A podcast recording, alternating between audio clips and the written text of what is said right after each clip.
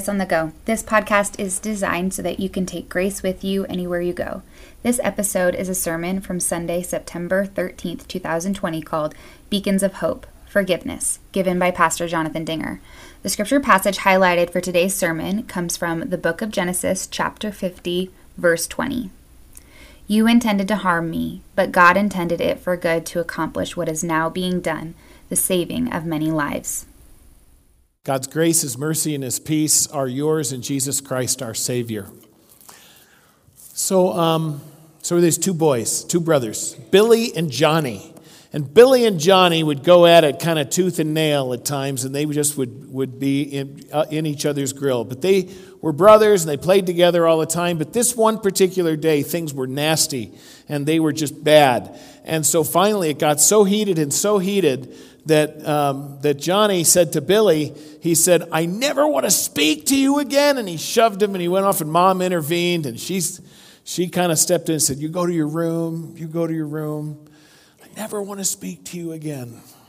So mom went in and talked to him about forgiveness and about being kind to one another, about saying they're sorry and all that kind of thing. Well, the very next day, she just wondered how it would go. And later in the afternoon, she looks out in the backyard and there they're there just playing away just having a great old time climbing the tree and messing around and they're helping each other out and they're doing she was so thrilled she was so thrilled she goes out there and she says to says to uh, billy and johnny she says well what's going on? I thought you said you never speak to each other again. And she said well johnny and me we're good at forgetting. We're good at forgetting. I don't, I don't know if we would if we would call that a compliment normally. Normally that's that's not a compliment. But when it comes to forgiving, we're good at forgetting. That was the problem, you know, that Peter was dealing with and the Jewish people were dealing with as, as, we, as Pastor Von Bush read this passage from Matthew 18. All of those passages you heard relate to this idea. They're the assigned readings for today. And I think this is a critical, critical piece in the moment that we're speaking on. We're in a series here of talking about beacons of hope because we believe we need it right now. If you're watching online, maybe you're watching in other parts of the country. I, will, I, would, I would suspect that you might agree with me that we might need some beacons of hope at this moment when the language we're using and our manner of discourse and the confusing data points that we have and the arguing and the nobody backs down and nobody ever says, I'm sorry. It's a broken time. It's a diseased time, and we need to lead the way. This is an area where Christians can lead the way because we have been forgiven so much.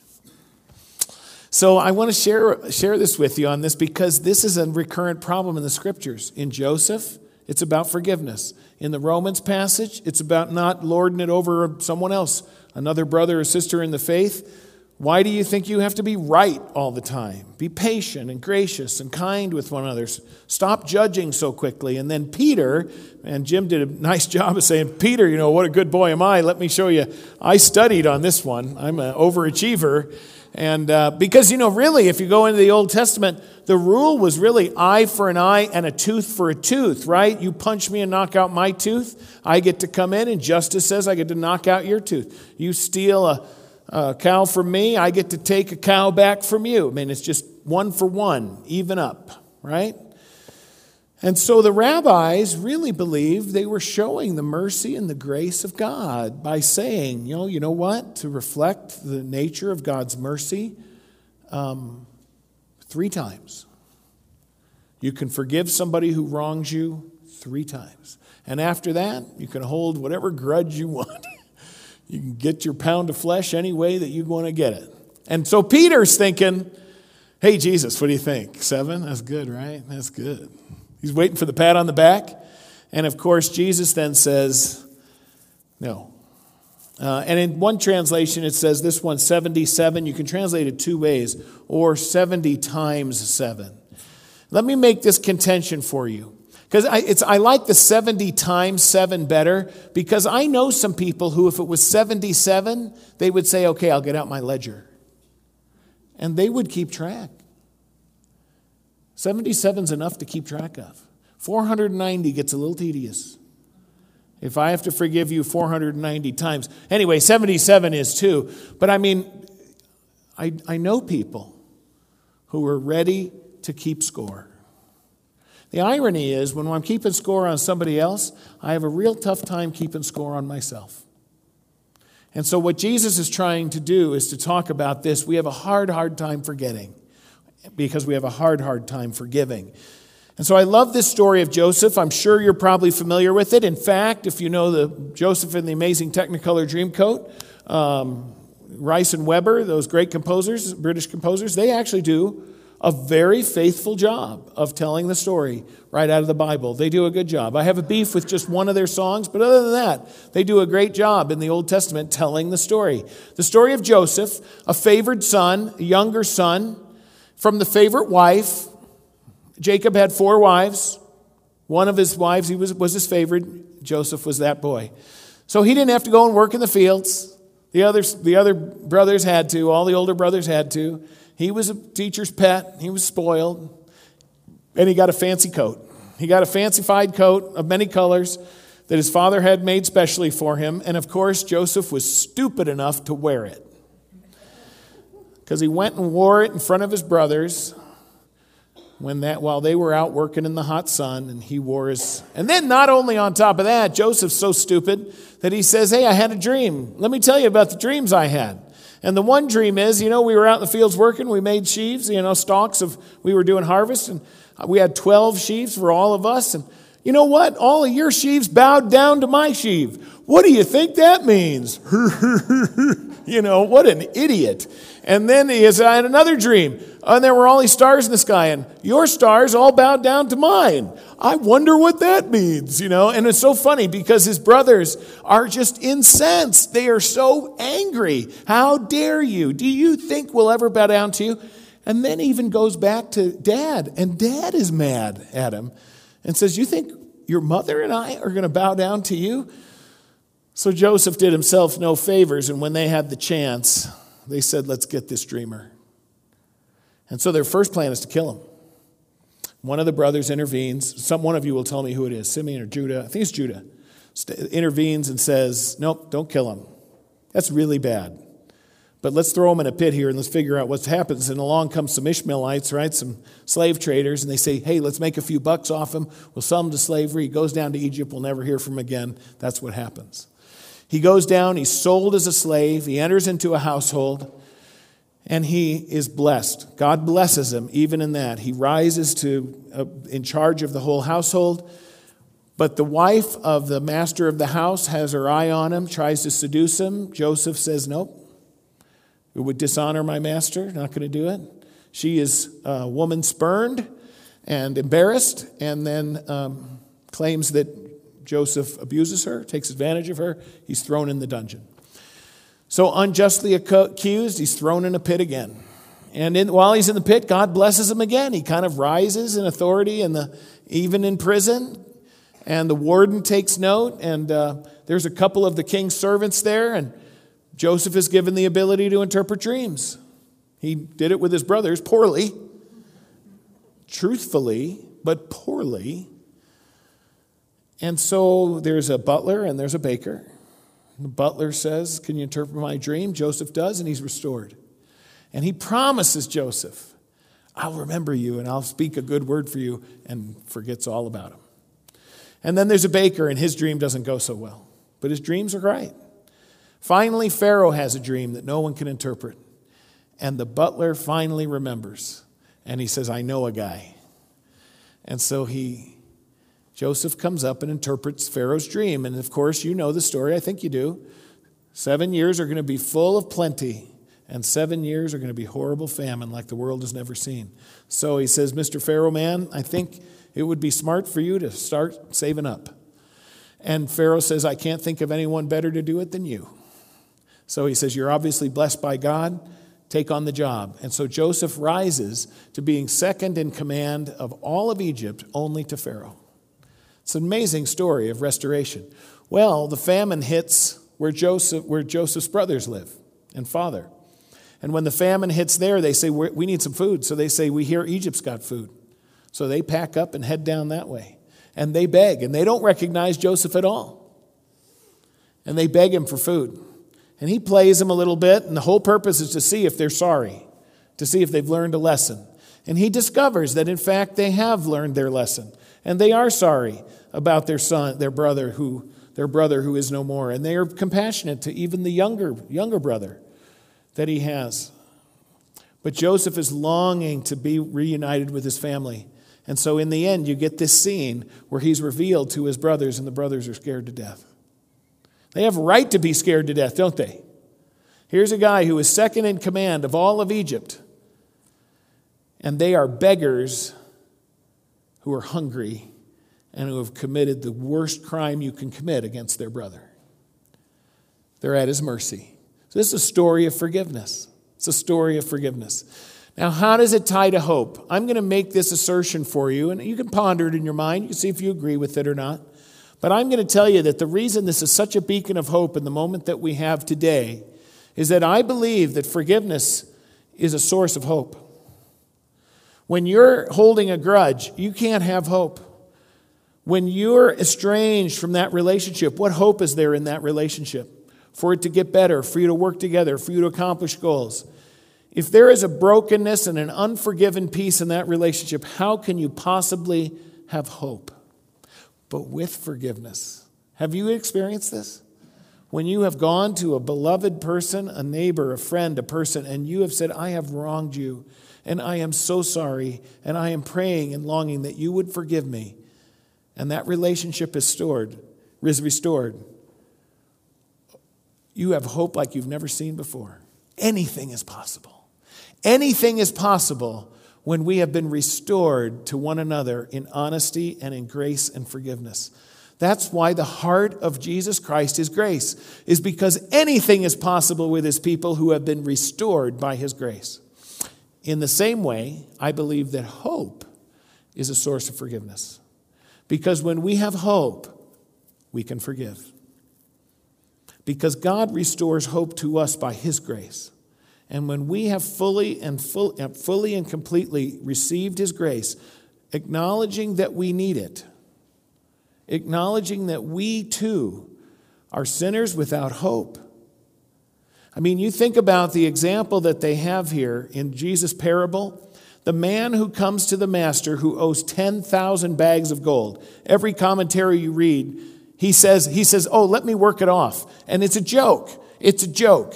He can't work it off.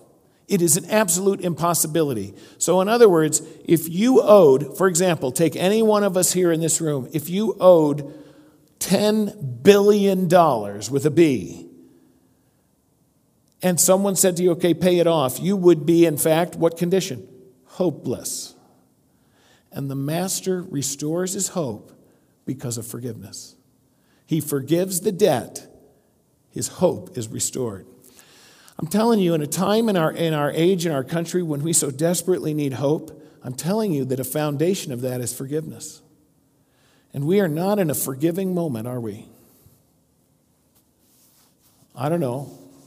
Would you agree? It doesn't feel like it. It doesn't sound like it. The discourse and the conversation does not feel very patient. It does not feel very gracious. It does not sound like we're listening well to each other. And we certainly are not asking for forgiveness from those for whom we may have spoken harshly or those who have spoken harshly to us. And so, this story of Joseph, I think, is critical to show you the connection between forgiveness and hope. Because I'm guessing that you would agree with me, even if you yourself are not in this spot, we know the data around our country and even around the world. People are struggling to find hope to live in hope. And I'm going to tell you that I believe we have the chance to lead the way because we can lead with grace. We can lead with forgiveness. So, in the first one is this, you know, so Peter had a plan, didn't he? I got a plan for forgiveness. Not one, not three, seven. We'll do seven. How about that? And Jesus essentially says, if you're keeping track, you are not forgiving. Would you agree with that? If you're keeping track, you are not forgiving. And I think Jesus would tag it this way and you yourself, my friend, have not been forgiven. You have not received that forgiveness in the manner in which it has.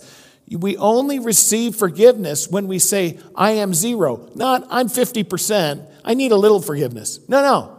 I'm either zero and I receive forgiveness or not at all. And that's what Jesus is saying. If you're, if you're keeping track, then forgiveness is not happening. The brothers had a plan too. I always laugh at this one. Did you catch that when uh, Teresa read that? So the brothers all come in and they say, Hey, dad told us to tell you this. Now I'm looking through there and there's nowhere where Jacob says, Tell him that. It looks like they got a plan. Hey, let's go in and tell him, Dad told us that you need to forgive us. So they have a plan. This is not how it goes. God's plan. Those are their plans. And that's what Joseph tells them. So the first thing I want to do to encourage you is God has a plan. It's a plan to give hope because it's a plan built on forgiveness. So if you're filling in, God has a plan. It's a good plan. It's for you, but here's the tag, and it's for everyone. Folks, you may find this weird. I am telling you, one act of grace by one person to another how do you think that the coronavirus began? It was one virus to one recipient. And it has impacted hundreds of millions of people throughout the, throughout the globe. Wouldn't it be great if forgiveness was a virus?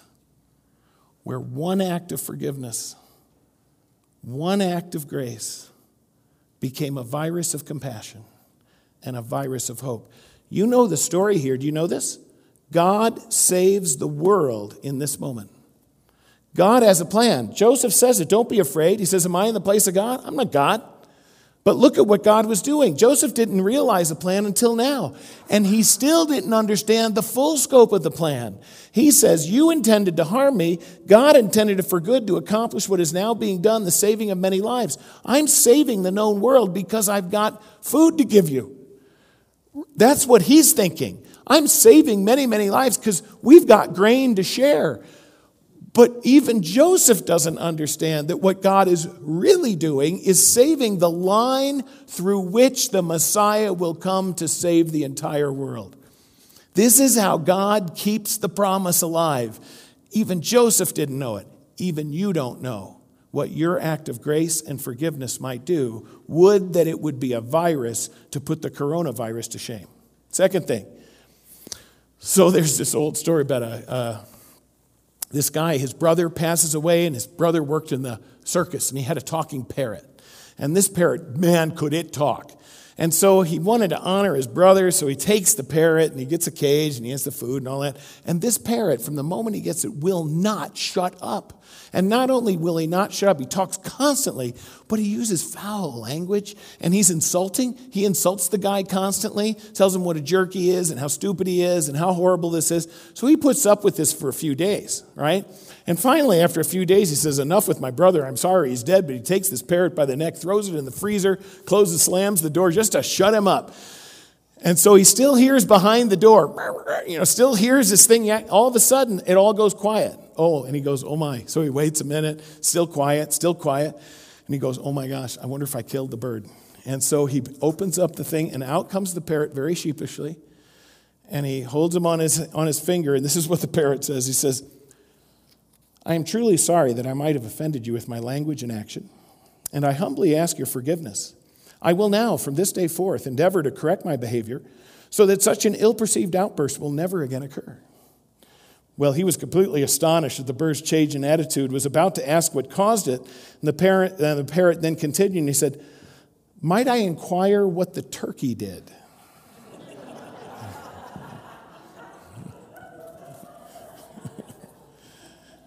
it's interesting. I think people think in their language, in their bluster, in their, in their, you know, their aggressiveness, they think that's being strong. They think that's strength. I'm going to put on a front. I'm going to bombard you with my aggressiveness. I'm going to do all of those things. And people think that forgiveness is weakness. Neither forgiveness nor weak nor hope is weakness. It is the greatest strength we can have. A person who restores, knowing full well who we are and what we have done, who knows full well our history, that is the greatest strength that can be given. The person who is willing to say, I accept the hurt and I love you and I forgive you. For that's what Christ did. The greatest act of strength in the whole world that has ever been seen was a cross, a Roman cross that was planted in the ground, that was a stake God placed in the ground that said, This far and no farther, this is where forgiveness begins. The greatest act of strength for a Savior who stayed on the cross when he could have come down. When the world looked at that and said that was weakness, we who believe know there was nothing greater, no stronger action ever been taken on your behalf, on behalf of the world. It is not weakness, but strength. Joseph was in a position of strength. He could have had every, every one of those kids, every one of his brothers executed. He could have banished them. He could have turned them into slaves. He could have done anything he wanted. And he showed strength because he forgave. Am I in the place of God? No. God is in the place of God. Might not hurt for us to stop playing God and let God do what he does best, which is forgive and give hope. Third thing is this. So these, uh, these little girls are playing, and uh, she was fighting with a friend. And the mom heard the quarrel, and she talks with the little girl, and she pulled her aside and she wanted to show her what she was doing wrong because she was just so mean and it was just so hurtful what she said. And, uh, and, she, and the other girl was mean and hurtful too. She said, But I need you to ask for God's forgiveness. You really hurt your friend. You hurt Charlotte. You should say you're sorry. And so the little girl said, Okay. So she knelt down to pray. It was down at bedtime. And she began her prayer. She said, Oh God, please forgive me for getting angry and for quarreling with Charlotte. So far, so good, right? But the child went on and said this And please make Charlotte come to me and ask my forgiveness. Oh Lord, give her no rest until she is sorry and comes and tells me so, right? I mean, isn't this how we so often pray? Right? Oh, I'm really sorry for that. But I was wronged. But I was wronged. And we love to carry that in our back pocket, to hold it near and close. You know, the thing here that I, that, I, that I want to tell people is forgiveness for others arises out of forgiveness which has been shown to me. That's point three, shown to you. Here's a phrase for you. See if this helps. We can either cling to the hurt or we can declare the hope. You can cling to the hurt or you can declare the hope that we have in Jesus Christ. You know, Joseph, we forget this part of the story because it's way back at the beginning. Joseph needed to be forgiven. The reason he is able to show such grace is, is because he knows how much he was forgiven. He blew it bad. He blew it bad. He took advantage of his father's goodwill. He took advantage of his father's generosity and his position in the family. He insulted his brothers and he incited them to anger and jealousy. He was filled with conceit and pride. And he learned about that in the dungeon. He learned about it in prison. And because he knew how much he was forgiven, he was able to forgive. I mean, that's the story from the Jesus tells with the parable. The man who was forgiven of an unforgivable debt did not somehow realize what he had received. Folks, I am telling you, our ability to forgive is built completely upon whether we think we've been forgiven of much or not. Because if you don't think you've been forgiven of much, you will never have a forgiving heart to others. Does that sound harsh? It's the truth. But it's when we know that we have been chief of sinners, as Paul says, if we have been the first to offend, if we're dealing with ourselves first. And Jim and I both struggle with this. It's not about forgiving yourself, it's about receiving the forgiveness God is longing to share with you. That God has said to you, not you saying to yourself, but that God has declared to you. You know how precious you are? Look at that. Can I do anything more? I love you, and you are my own, and I gave everything for you. Forgiveness for others arises out of forgiveness shown to me. Last thing is this, and I want to share this as a personal story. Jordan was at the at the first service. Jordan Timian's our, uh, one of our new fourth grade teachers, um, one, one of our new teachers, and she teaches fourth grade. And she's a Concordia Portland grad, and she's been up at Camp Perkins. Some of you may have had her as a counselor. She's a dear. And she did her first devotion for faculty. We have a faculty devotion every day, and there's about 50 people in here, so. And uh, they're all spread out, of course. And, uh, and it's it was the first one ever. It can make you nervous. It can make you nervous. Um, and so she's brand new teacher. She's doing this, and she gave a beautiful devotion. But this is the story she told. And I told her, I said, Jordan, I, I need to tell that story to the church. Because the last point is this the blessing of, fill it in for me, Ty, great hurts, is that what I say? Hard times. The blessing of hard times. And that seems weird. What do you mean, the blessing of hard times? Oh, yeah, you're going to give me some lecture, some trite saying about it makes you tough or it gives you great, you know, whatever. Here's a cool thing. She told the story that I think illustrates this beautifully. She was uh, doing some student teaching, and she had a practicum in a public school at the middle school. And so she was assigned, and she had just broken her foot. She played college softball, and so she had broken her foot, and she had it in a boot, and it was still fresh, and, and it was still painful. And she decided she wanted to be cool at school, so she didn't use the crutches. And she said, Next time, use the crutches. Because she said every step, it was just shooting pain. It was really hard. And so she gets to the school, finds out where the class is, She's on the third floor, no elevator. So she, at the bottom of the stairs, she's about in tears, and she offers a prayer. And she says, Lord, would you just take the pain away? Would you just, just help me get into the classroom and help me? Just take the pain. Just make this easy. Make take the pain away. So she starts up the step. Ouch. Goes up. Lord, take ouch. All the way up, the whole way up. God never took the pain away. Now, when you get up to the top of the steps, you could have said, you could have easily said, God was not faithful God was not kind. God did not answer my prayer. Did not. It was an easy prayer too. It would have been so easy. But that's not what Jordan said. She looked back on it because she knew she was tempted to say that. God, why couldn't you have just done that little thing? Where were you? And the thing was, she came to realize that with every step she took, even if it had pain in it, every step she took, she was in conversation with her Savior. That's pretty cool. I said to her, that's pretty cool. That's the blessing of hard time, is that with every step we take, we're in conversation with our Savior, who has not left us and who continues to forgive us and grant us hope. To God be the glory. Amen. If you have any questions or comments about this sermon, email them to podcast at gracepocatello.org and make sure to subscribe to our channel to stay up to date on sermons and classes at Grace Lutheran Church in Pocatello, Idaho. This podcast is designed so that you can take grace with you anywhere you go.